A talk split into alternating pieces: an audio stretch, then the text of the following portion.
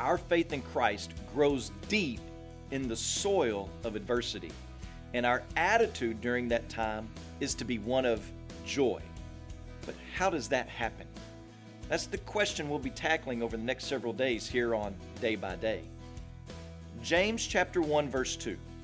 Consider it all joy, my brothers, when you meet trials of various kinds.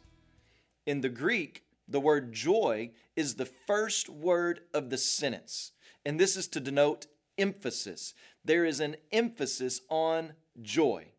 The Christian's attitude and deep seated emotion is to be one of joy no matter the situation. The type of joy James is talking about is pure joy, unmixed joy, complete joy. Joy that only the Lord can provide a soul, and joy that only comes when we have an eternal perspective.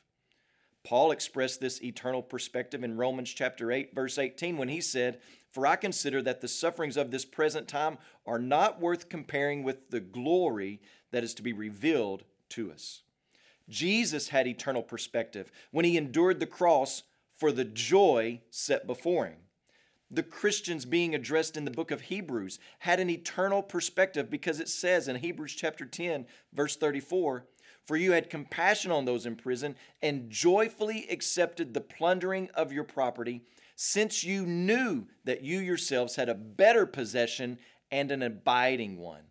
What do you think the author meant when he said that they had an abiding possession? He means that they had placed their joy in the fact that even though the enemy can take away physical amenities, they cannot destroy a Christian's hope and joy in Jesus Christ. He is our abiding eternal possession and we are His. But James tells us emphatically, imperatively, and authoritatively to consider the test of trials as a reason to rejoice. Well, why does he have to command us to do that? Well, James has to command us to do so because it's not our natural inclination.